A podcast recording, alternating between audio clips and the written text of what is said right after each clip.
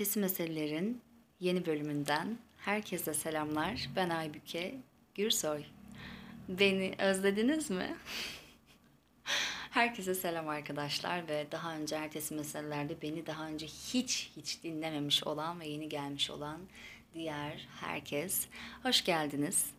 Ee, ben yine biraz ara verdikten sonra ama büyük bir heves, anlatacaklarını biriktirmiş bir insan olarak karşınızdayım. Ee, yine bu kadar bir ara vermek yoktu aslında aklımda ama her şey biraz e, yabancılaş yabancılaşıyor gibi oldu son dönemlerde. Genel bir yabancılaşma yaşadım ama bu da e, başka yapmak istediğim şeylere ilgimi ve alakamı verebilmek için e, yarattığım bir alandı bence. E, bugün biraz tuhaf bir podcast bölümü olacak. Çünkü ilk defa, ilk defa önümde bir bilgisayar ya da bir kağıt ya da bir akış ya da bir düzen olmadan e, mikrofonun önündeyim. E, bu biraz garip bir şeymiş. Yani özellikle de benim gibi biri için. Çünkü her zaman bir akış vardır. Yani benim için her zaman e, bir şeyin anlamı ve sırası vardır. Zamanı nasıl kullanacağıma dair. Özellikle de bu zamanı sunuyorsam başka insanlara. Bunu her zaman tasarlamayı tercih ettim ama bugün özellikle de seçmiş olduğum konuda e, biraz daha serbest atış yapmaya karar verdim. Halsizliklerimiz ve hayallerimiz, hayalsizliklerimiz hakkında konuşurken. E, yani şöyle bir geriye dönüp baktığımda e, sanırım Aralık ayında başlamıştım podcast'te ben. Ve gerçekten bu podcast serisini başlarken çok gönülsüzdüm ben. Yani itiraf edeceğim. Bir arkadaşımın ama sen yaparsın bence işte konuşmalarını, fikirlerini, dünyanı, herkesin okumuş olduğu bir şeyi bile sen sunsan, bunu bu şekilde ortaya koysan güzel olur, yap motivasyonuyla yola girmiştim ve gerçekten o zamanlar hem teknolojiyle arası berbat olan hem kendini çağına göre dinozor gibi hisseden biri olarak ee, çok çekimserdim ama yine de yapmıştım. Kendimi takdir ediyorum. yine de cesaret etmiştim ve gerçekten e, kayıtlara geri dönüp baktığımda e, kendimi ne kadar geliştirdiğimi de görebiliyorum. Ne kadar büyüdüğümü görebiliyorum. Bu çok güzel bir şey. E, burada bir alan, burada bir hayat paylaşmak ve bunu yaparken birileriyle tanışmak, e, fikirler bulmak, onları tutuşturmak, e, çoğaltmak bana çok güzel şeyler kattı. Bana çok güzel insanlar kattı. Neden böyle bir son bölüm podcast'ı konuşması gibi olduğunu bilmiyorum ama son bölüm değil arkadaşlar. Hayır tabii ki de. Ee, sadece böyle bir e, retro hissettim ve geriye dönüp bakma ihtiyacı duydum. Bunu neden yapıyordum? Nasıl yapıyordum? Motivasyonum neydi? E, bunları her alanda çok düşündüğüm bir dönem olduğu için podcast hakkında da, bu kanal hakkında da çok düşündüm. E, ve gerçekten burası biraz e, benim e, personal digital diary dediğim bir alan. Her ne kadar bilgiler ve konular, kavramlar hakkında konuşsam da evet bir de bu ara onu da söyleyeyim. Bu ara gerçekten hani böyle gıcık olunan tipte insanlar vardır ya böyle İngilizce, Türkçe konuşur, karıştırır sürekli falan. Bu ara öyle bir insanım. Ee, çünkü uh, because I'm reading so much article nowadays about music, about someone, uh, interviews. Uh, that's why my brain working like that. English and Turkish, English and Turkish, because I want to improve my English, especially my speaking skills and pronunciation. It was my dream. I mean, uh, to speak very smooth, very clean, very cool. Even when I was a kid, when I was watching a movie, I was thinking that I wish I can talk like them. So that's why I now that's why I'm trying to improve my speaking skills and pronunciation. Maybe one day in the future, I want to do in English a podcast. Who knows? Maybe in future. Yani e, İngilizcemi geliştirmeye çalışıyorum. Özellikle de bu konuşma skilllerimi E, bak yine konuşma skili. Çünkü olmuyor, çeviremiyorsun anladın mı anında? Bunu yaşayan bilir falan diye şimdi kendimi de savunayım. Ee, bunu gerçekten geliştirmek istiyorum. Çünkü her ne kadar İngilizce eğitim almış olsam da, her ne kadar bu dille ilgili olsam da e, konuşma yeteneğini, konuşma şeklini, tonlamalarını çok fazla çalışamıyorsun ve e, uzun zamandır bu benim kafamda bir eksikti. Yani bunu neden yapamıyorum? Çünkü biri bana bir soru sorduğu zaman e, kelime dağarcığından çok gerçekten kendimi tonlamayla, ifadeyle, seçtiğim kelimelerle de ifade ve aktarım özellikle sağlayabilmek istediğimi fark ediyordum. Ama hiçbir zaman da böyle kendime şey ayırmıyordum yani zaman ya da kafanın içerisinde bir alan yaratmıyorsun ya işte ben bunu yapmak istiyorum ama aa falan filan deyip hani böyle havaya gümbür giden bir mesele haline geliyordu. Ee, bunu yapmamaya karar verdim. Bunun üzerine düşündükçe de zaten aslında bu dili ve konuşma şeklini geliştirebilecek iletişimlere giriyorsunuz. Yani yola bir kere niyet ettiğiniz zaman arkadaşlar e, gerçekten karşınıza size yardım edebilecek o çekim yasasının sunduğu şeyler geliyor. Ee, bir de şeyi de çok düşündüm. Yani neden biri bana İngilizce soru sorduğunda aslında az önce yaptığım e, tonlamayı ya o tonlama gibi de konuşsam yeter. Aslında ona yakın konuşuyorum ama yine de e, sakin değilim. Hep böyle bir gerginim. İşte ah nasıl olacaktı falan bir düşünüyorum. Neden bu kadar sanki biri bana işte silah doğrultmuş gibi bir e, gerginlik içindeyim diye de düşündüm. Çünkü aslında bu duygunun temelinde yatan şeyi bulamadığınızda e, o duyguyu aşamıyorsunuz. Her duyguda olduğu gibi. Yani biri bana bir soru sorduğunda neden bu kadar geriliyorum falan gibi. İşte dili kullanmadığınız için falan genel bir tamam doğrudur bu. Ama hani sadece bu mu? Dili kullanmamak mı? Bence hayır. Ee, şunu fark ettim. Genel olarak hep şey insanlarız. Ee, bilmek zorundayız. Ay onu da bilmek zorundayım. Ay onu şöyle yapmak zorundayım. Benim pronunciation'ım işte çok iyi olmak zorunda. Benim tonlamalarım işte çok profesyonel, e, tam onların konuştuğu tarzda olmak zorunda hissiyle öğrendiğimiz için bir şeyleri biri bize bir şey sorduğunda bilsek de cevap veremiyoruz. Çünkü hani böyle bir ben yapabilecek miyim falan. Yani kültür olarak mı ne bizde şey yok hani bilmiyorum ya ben onu bilmiyorum. Bu iş biraz Faruk Eczanesine dönüyor. hani bilmiyorsun tamam mı? Bilmiyorsun. Bilmiyorum de.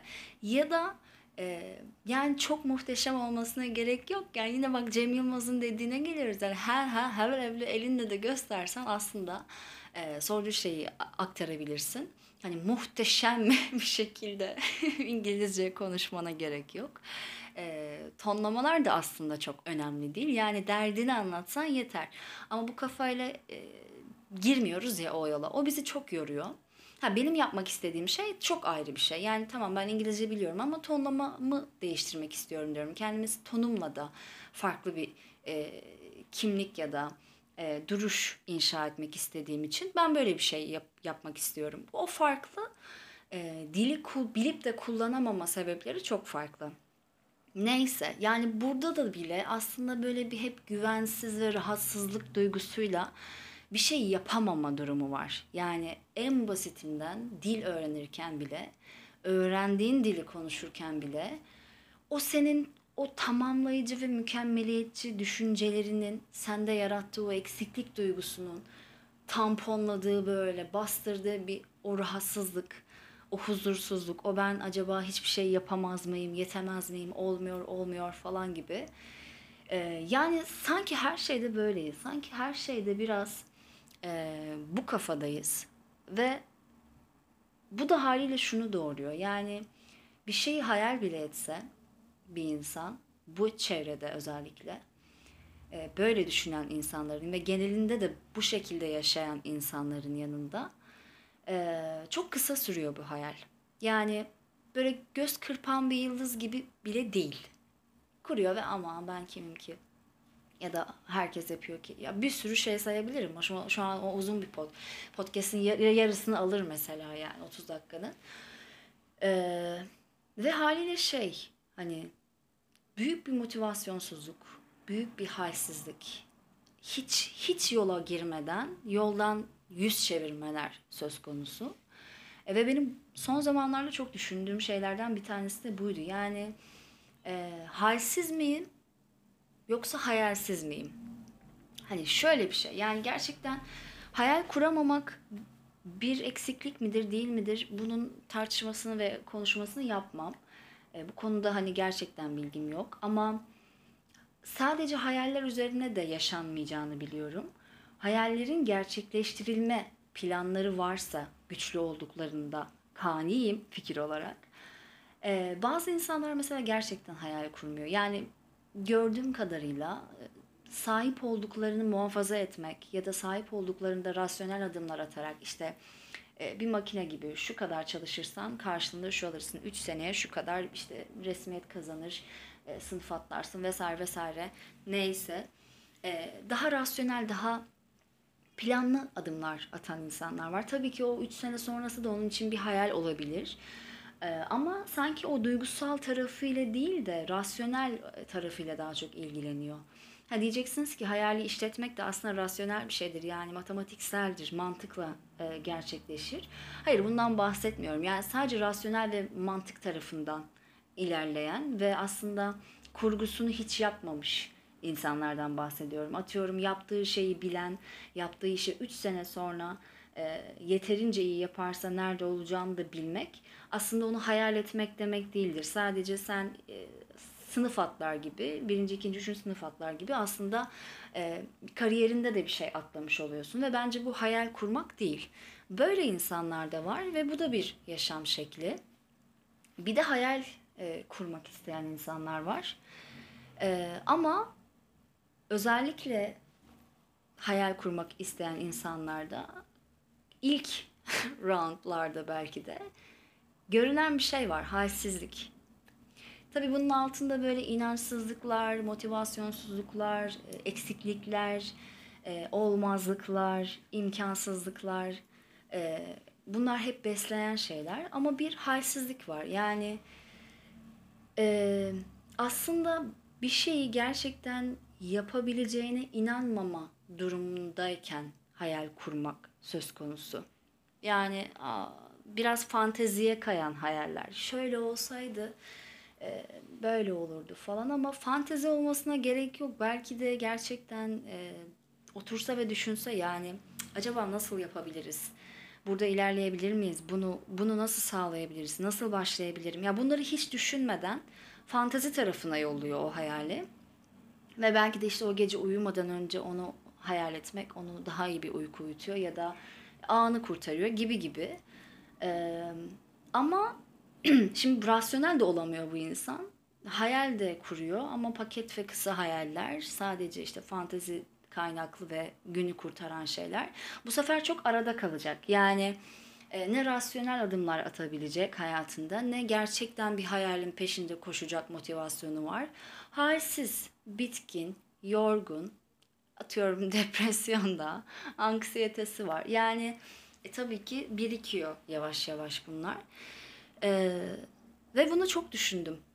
Son zamanlarda aslında bu konuyu çok düşündüm. Çünkü özellikle e, benim son birkaç ayımdaki duygusal tempolarım, yapmak istediğim şeyler, hayallerim bunlar birden çok fazla karıştı birbirine. Yani her şey birden o kadar birbirine girdi ki ben e, biraz kendi içimde kaybolmuş gibi hissettim. Yani işte diyorum ya o yüzden retro bir duyguya kapıldım. Ben bir şeyleri neden yapıyordum? Hemen bir geri döndüm. İşte ilk düşüncelerime baktım, duygularıma baktım. Hani nasıl bir adım izlemiştim de buraya kadar gelmiştim? Çünkü ortalık o kadar dağıldı ki manevi anlamda söylüyorum. Ee, ve haliyle biraz karmaşık bir dönemdi benim için. O karmaşık dönemde de aslında böyle e, tüme varımsal değil de böyle tümden gelimsel küçük küçük çapta konular seçmeye çalıştım. Yani neden neden böyle, neden karıştık gibi. Tabii şu an o kadar karıştırmayacağım mevzuyu. Ama şeyi hissettim yani e, o kadar karmaşanın içinde birden başlattığınız, çok güçlü duygularla başlattığınız hayalleriniz, planlarınız, e, işleriniz birden size çok anlamsız görünüyor. Yani hayat size çok anlamsız görünüyor. Yapmış olduğunuz her şey inanç ortadan kaybolunca anlamsız görünüyor. Ee, Yani bu sizin iki senedir yürüttüğünüz bir projede olabilir. Ee, Sizin her gün günlüklerinize yazdığınız, izlediğiniz filmleri ya da e, okuduğunuz kitaplarla alakalı tuttuğunuz e, bullet journal'larınız ya da renkli postitleriniz, koleksiyonlarınız da olabilir. Ya da benim gibi aslında neredeyse bütün planını çıkardığınız ve tamamlama e, aşamasına gittikçe yaklaştığınız bir kitap da olabilir bu. Birden e, hayat size öyle beklemediğiniz bir dalga fırlatıyor ki dağılıyorsunuz ve dağıldığınız anda işte o ilk fikirler, ilk amaçlar, ilk inançlar, ilk heyecanlar da e, sizden uzaklaşıyor. Çünkü başka bir insan oluyorsunuz. Çünkü insanız, tepkiye göre yaşıyoruz. Yani burada yanımda bir yangın varken benim oturup da e, kitap okumam ve kahvemden bir yudum almam çok beklenebilecek bir sahne değil. Bu çok toksik bir sahne. Yani filmlerde olabilecek bir sahne. E, tabii ki de kalkacaksın ve yangının olduğu yerden uzaklaşacaksın. Haliyle o kitap da o kahve de o an e, bir anlamını kaybedecek, konusunu kaybedecek. Sen kaldığın yeri unutacaksın. Konu neydi unutacaksın. Geri dönmek biraz zor olacak. E, zaman isteyecek. E, o yüzden de bu da bir süreç dedim ben kendime. E, ama belki de sürece ihtiyacım vardı. Çünkü yavaş yavaş bir motivasyonumda düşmeler hissediyordum. Yani yaptığım şeyde, kurduğum hayalde, kendi motivasyonumda, inancımda her gün sanki biraz daha azalan, e, anlamını gündelik hayatın içinde ya da gündelik o karmaşanın içinde kaybettiğim bir şeyler vardı ve e, bu süreçte de düşünmeye ihtiyacım vardı. Yani çünkü bu yavaş yavaş kaybedişte bir pik noktası var. Eksi tarafta bahsediyorum. Yani pik noktasını böyle yüksek düşünüyorsunuz ya ben eksilerdeyim böyle. Aşağıdan geçiyorum pik noktamı. Hani böyle bir e, sıfırı tükettiğin işte ya biz ne yapıyorduk ya falan hani neydi falan neydi yani falan dediğiniz o nokta. İşte o noktada genelde şöyle bir şey oluyor. İki, iki seçenek var. Bir, yaptığınız şeyleri tamamen rafa kaldırıyorsunuz. Çünkü anlam tamamen uçmuş oluyor. İki, tekrar bir buluş, buluşma, e, kazanış ve ardından yola daha emin adımlarla devam etme gerçekleşiyor. Bunu bu şekilde biraz daha tepeden bir bakışla size anlatıyorum ki aynı duyguları ve durumları şu an yaşıyorsanız diye. Yine böyle bir şey çizmeye çalışıyorum. Elimde kağıt yok ama o kadar da saçmalamayayım diye. Ee, neyse işte biraz böyleydim. Pek bir şeylerden böyle günlük şeylerden zevk alamıyordum. Yani işte dışarı çıkayım, e, sohbet edeyim. Çünkü kafam çok karışık zaten. Ben neyin sohbetini edeceğim yani. Bir 20 dakika sonra falan ben yine boşluğa bakıyorum böyle. Şey ortalık temizlenecekti diyorum. Kafamın içine dönüyorum falan. E, toparlamaya çalışıyorum. Rahatsız ediyor beni. O yüzden de böyle çok fazla işte dışarı çıkayım, şöyle eğleneyim, kafamı şöyle dağıtayım insanı değilim ben. Bazıları öyle. Hayranım yani gidiyor işte biraz başka eylemler, aktiviteler e, yapıyor ve daha aklı selim bir şekilde dönüyor. Ben e, öyle biri değilim. Daha baştan bir toparlayayım, ortalığın bir üstten tozunu alayım insanıyım sanki. E, o yüzden de böyle gerçekten çok durgun, halsiz, hiçbir şey yapmadığım, e, duygusal olarak tansiyonum çok yüksek olduğu ama çok sessiz dolaştığım bir zamandı. 29 Ekim zamanları işte. Ee, kardeşim dedi ki işte Cumhuriyet'in 100. yılı. Ya benim gibi bir insan ona da çok içerledim. ya o kadar aslında duygusal olarak yoğun ve e, karmaşalı bir haldeyim ki benim gibi bir insan Cumhuriyet'in 100. yılında kendini zorladı. Hani coşkusunu hissedebilmek için. Çünkü çocukluğumdan beri Cumhuriyet, Cumhuriyetimizin bayramları, bize sağlanılan, bize verilmiş olan e, tüm o armağanlar, tüm o e, yaşam üzerine verilmiş haklarımız benim her zaman çok dikkat ettiğim, çok sahip çıktığım şeyler. Özellikle Mustafa Kemal Atatürk'ün öğretileri, sözleri, kendisi her zaman benim için mentor olmuş, her zaman benim için öncü olmuş, her zaman sevdiğim ve kalbimde çok ayrı yere koyduğum bir insan olmuş. Ee, ve ben 100. yılda gerçekten e, kendimi zorladığım için o da canımı sıktı. Yani neden coşku duygusunu hissedemeyecek kadar karmaşık bir haldeyim falan diye. İşte dedim ya şey de düşünmüyorum böyle çok büyük bir etkinlik olacak falan diye. Dedi konserler falan var Maltepe'de. Ee, işte oraya gidelim. Gittik. Ben şeyim ya. Geldik ne olacak? yani, hmm, yolda uzunmuş. Girişte sıkıntılı. Üf, çimende oturalım bari ne olacak? Ha söyledi işte ne olacak falan. Böyle yani böyle lanet bir haldeyim. Neyse işte gittik. Ee, sonra gittiğim anda böyle bir havamın değiştiğini hissettim. Bu şey de olmuyor bu arada. Arkadaşlarımla çıkar, çıkarsan da işte böyle olacaktı demeyin. Bu böyle olmuyor arkadaşlarımla sohbet etmeye çıktığımda. Gerçekten o günün anlam ve önemi ve oradaki insanların orada olma fikri, enerjisi bunu vermişti bence o havaya. E ben gittim işte biraz sahnenin sol tarafına gittim. Adamlar falan var. Adamlar falan dediğim grup. adamlar falan vardı. Onlar indi. E, Masar Alanson e, çıkacak dediler. E, ve ben şey fark ettim. Ben MFÖ'nün şarkılarını biliyormuşum. Şimdi açıp MFÖ dinlemeyen bir insanım. E, ama MFÖ'nün şarkılarını biliyormuşum ve ben eşlik ettiğimi fark ettim. Yani e, aynı zamanda sahnede böyle bir yası beraber paylaşıyoruz. Birini kaybetmenin... E, Özkan, Özkan Uğur'u kaybetmenin yasını birlikte paylaşıyoruz. Aynı zamanda şarkıları eşlik ediyoruz. Aynı, hep böyle bir, bir güzel bir hava vardı orada. Aa dedim iyi ki geldim. Bizimkileri de işte oralarda bir yerde ben farkında değilim. Sonra dediler başka sahneye geçeceksiniz falan. Büyük bir sahne varmış. Dünyanın en büyük sahnesi. Haberim yok. Öyle gittim. Ben hala şey diyorum. Çok bir şey olacağından değil de hani herkesin de ağzında bir şey var. Duman çıkacak bu akşam duman burada mı çıkacak falan diyor. Hala hani emin miyiz bu sahnede mi falan. E, herkes böyle bir dumanı dinlemeye gelmiş. Başka bir şey yok. Yani onun için oradayım gibisinden çok fazla insan var. Ben dedim yani kameramanın o şeyinin yanında durayım bizimkiler beni bulur. Ya kalabalık oldu ama arkamda böyle insan görüyorum. Hani ilerisinin çok ne kadar kalabalık olduğunu fark edemedim. Tabii ki çok kalabalıkmış. Sonradan drone çekimlerinde ben anladım. Çıkarken de anlamıştım da. E, drone çekimlerinde böyle bir daha iyi anladım. Sahneye gittikçe de yaklaştım ben. Allah'tan e, bizimkiler tabii ki bana ulaşamadı arkadaşlar. Yani beni bulamadılar. bana ulaşamadılar.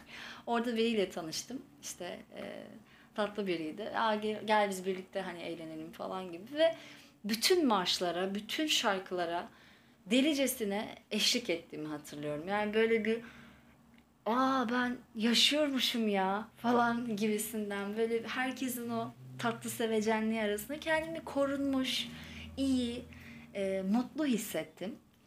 Cumhuriyet'in 100. yılında evet dedim yani biz bunu kutluyorduk. O coşkumu hissedebilmenin de vermiş olduğu bir mutluluk geldi bana. Ee, ve aslında bunu bu kadar e, yani buna aslında yer ayırmamın sebebi şuydu. Oradaki insanların çoğu Duman konseri için gelmişti gerçekten. Kimse de bunu inkar edemez. yani konser, şarkı dinleyelim falan diye gelinmişti. Ee, ve sahnenin başına bir tiyatro oyunu koymuşlar. Sahnenin ortasında çok büyük bir ağaç vardı. Haluk Bilginer'in seslendirdiği bir ağaç. Ve orada küçük bir çocuğun kendine olan inançsızlığının cesaretsizliğinin hikayesini anlatmak istemişler. Ne kadar manidar benim için. ne kadar bu konumuzla bakın e, manidar böyle bir evrende böyle yine bir çekim yasası ve önüme koyulmalar, anlamlar falan. E, tabii herkes böyle bir şey yaptı. Of aa ya biz şimdi bunu mu izleyeceğiz ya çoluk çocuk tiyatro falan duman ne zaman çıkıyor. Ay gerçekten sinir bozucu. Neyse çocuk çıktı sahneye işte e, bir hayali var çocuğun ama olduğu yer, olduğu mekan, sahip olduğu olanaklar e, o kadar yetersiz geliyor ki ona. Kendi enerjisi, kendi varlığı o kadar yetersiz geliyor ki ona. Mutsuz oluyor. Çünkü diyor ben bu hayali hiçbir zaman gerçekleştiremeyeceğim. Ve işte o zaman ağaç onunla konuşmaya başlıyor. E, neden bu kadar mutsuzsun diyor. O da diyor ki hiçbir zaman gerçekleştiremeyeceğim bir hayalim var e, ve bu da beni mutsuz ediyor. Ve ağaç da o zaman e, ben de kimsenin e, var olacağına inanmadığı bir ağaçtım. Ama birileri bana inandı ve bugün 100 yaşındayım diyor. E, ve daha sonra kızı ikna edebilmek için aslında Mustafa Kemal Atatürk'ü yine yapay zekanın gelmiş olduğu son olanaklarla e, sesli ve görüntülü bir şekilde konuşturuyorlar. Çünkü bence de yapılabilecek en güzel hareketti. Çünkü yakın tarihte ve belki bizim kültürümüzde bizim dilimizi konuşan, bize önderlik eden ve bize yakın, bizim için yaşamış olan Mustafa Kemal Atatürk en büyük hayalperestlerden bir tanesiydi.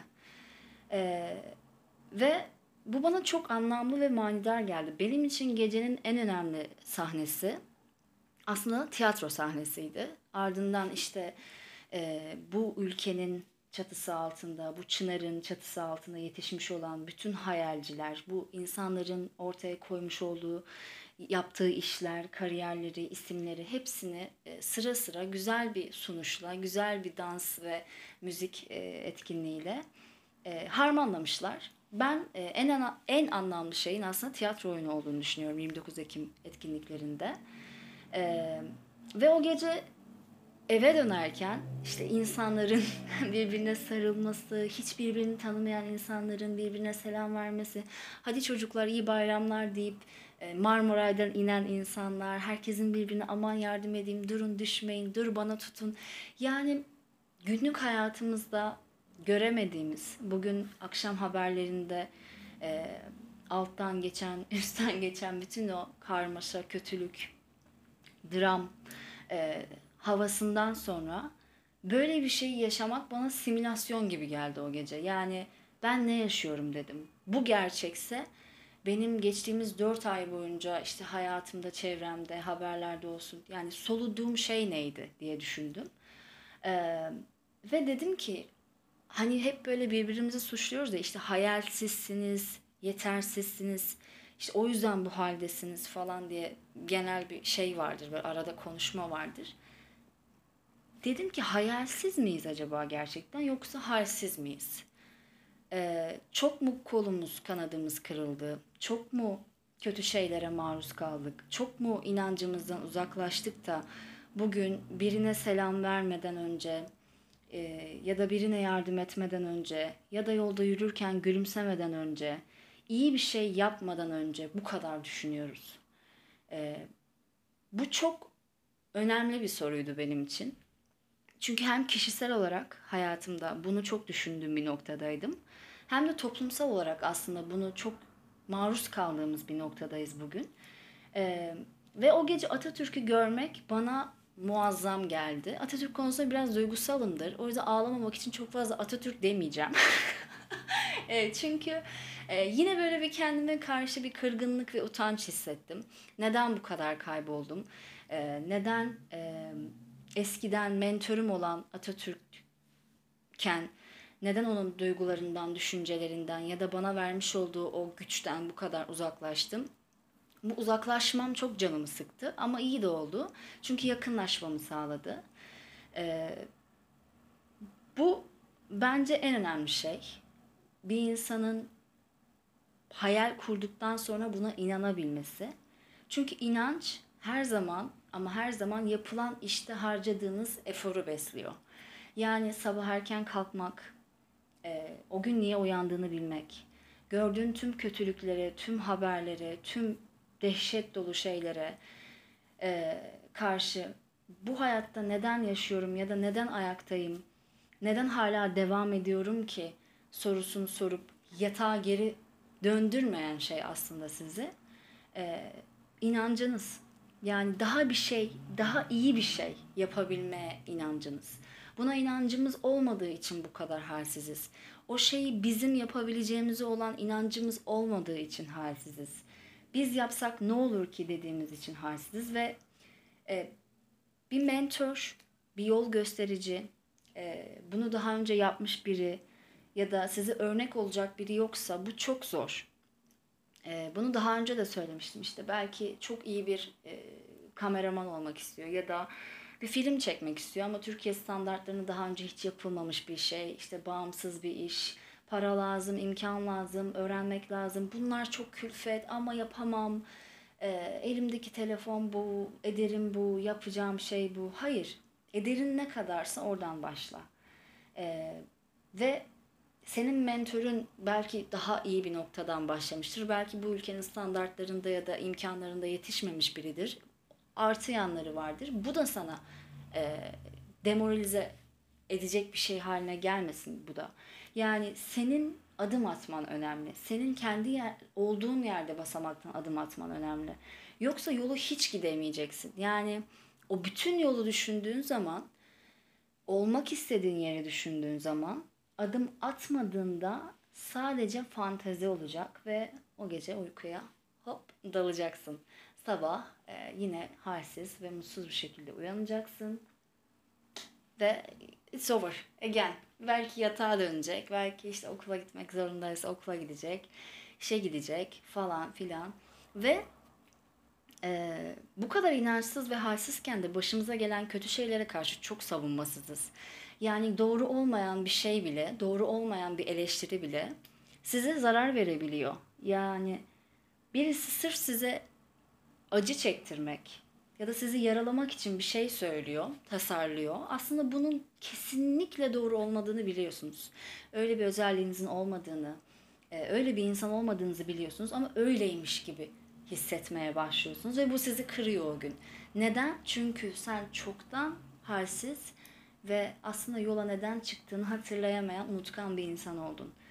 Ee, bu bu şekilde olmamalı.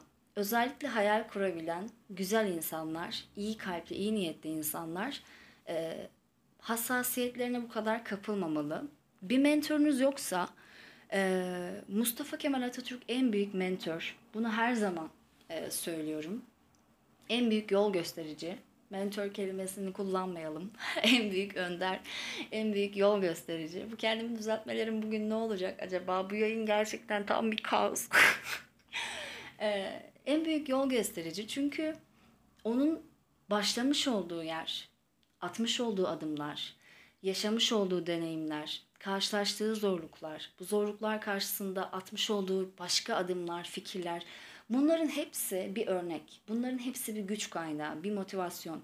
Belki bir siyasal e, kimlikti. Belki devlet kuran e, politik bir kimlikti, bir önderdi. Sen bambaşka bir şey yapmak istiyorsun. E, konuları ve konseptleri karıştırmana gerek yok. Önemli olan inanç doğrultus, doğrultusunda atılan adımlar. Yani bir adam hayal edin. Ortalık batmış, her yer savaş, her yer feryat figan, ölenler, yitenler, çoluklar, çocuklar, kadınlar, yemek yok, ekmek yok, ilaç yok, yaralılar var, uyuşturucu ilaç bile yok, ameliyatlar canlı yapılıyor, antibiyotik yok, naftalin kullanılıyor, yokluk, yokluk, yokluk ve herkes mutsuz, herkes yetersizlik bitmiş bir halde. Ve bir adam hayal edin. Diyor ki bir yolu var ve ben onu mutlaka bulacağım. Ve aynı zamanda yeni kurulmuş ve kurulacağına inandığı Cumhuriyet'in alfabesini çalışıyor. Bu muhteşem bir şey. Bunu gerçekten o ana giderek düşündüğünüzde muhteşem bulacaksınız ve bu işte güç verecek bir şey. Yani bir insanın bu ortamda ve bu şartlarda bile vazgeçmemesi ve başka şeylerin hayalini kurabilmesi size güç verecek bir şey. Bu kim olursa olsun, dünyanın neresinde olursa olsun ve biz bu insanın hayalini kurduğu şeylerin yarattığı cumhuriyette yaşıyoruz. O yüzden e, bu bir örnek her zaman ve hayat örneklerle dolu. Hayat başımızı kaldırdığımızda küçük güzelliklerle dolu. Biraz iyi olabildiğimizde, biraz kendimize inanabildiğimizde, selam verebildiğimizde, sarılabildiğimizde her şey daha kolay. O yüzden sevdiklerinize sarılın. Gerçekten bir kaos, bir karmaşa, bir kaybolma halindeyseniz derin bir nefes alın. Sonsuza kadar kaos içinde kalmayacaksınız. İlla ki bir gün böyle bir sıkılacaksınız, yataktan kalkacaksınız, böyle bir her şeyi atacaksınız, ortalığı temizleyeceksiniz. Bu olacak. Belki bir seneye, belki beş seneye, belki bir güne. Olur yani ama. Ee, demem o ki çok zaman kaybetmeyin. Çünkü bu hayat sizin. Her ne kadar kötü şeyler olsa da her ne kadar dirine, direnemeyeceğimiz kadar kötü, bizim dahil olamayacağımız kadar e, berbat şeyler olsa da hayatta kendi önünüzde, kendi bahçenizde, kendi hayatınızda her gün yapabileceğiniz iyi bir şey var. E, sevdiklerinize sarılın. Yaratmaya çalıştığınız hayallere karşı da halsiz olmayın. Halsiz olduğunuzda da mutlaka size güç veren şeyleri düşünün. Hayatı düşünün. E, önderlerinizi düşünün. Çevrenizde sizi sevenleri düşünün. Yaşamış olduğunuz hayatın her zerresini düşünün. İçtiğiniz kahveyi düşünün. E, mutlaka o zaman o kitabın hangi sayfasında kaldığını hatırlayacaksınız. Kaldığınızı hatırlayacaksınız. E, bu benim kendime son zamanlarda öğrettiğim şey oldu. Kendime hatırlattığım şeyler bunlardı. E, böyle kaotik bir süreçten sonra e, böyle bir şey yaşadım. Özellikle 10 Kasım'ın da geçmesini bekledim bu yayını yapmadan önce. Ee, ve her şeyi güzelce toparladıktan sonra geri dönmek istedim. Ben yola devam ediyorum. Ee, bazen hızlı, bazen yavaş, bazen durgun, bazen çok heyecanlı da olsa e, kendi tempomu yakalayarak her gün iyi bir şey yapmaya, kendi düşündüğüm hayalim için e, çabalamaya devam ediyorum.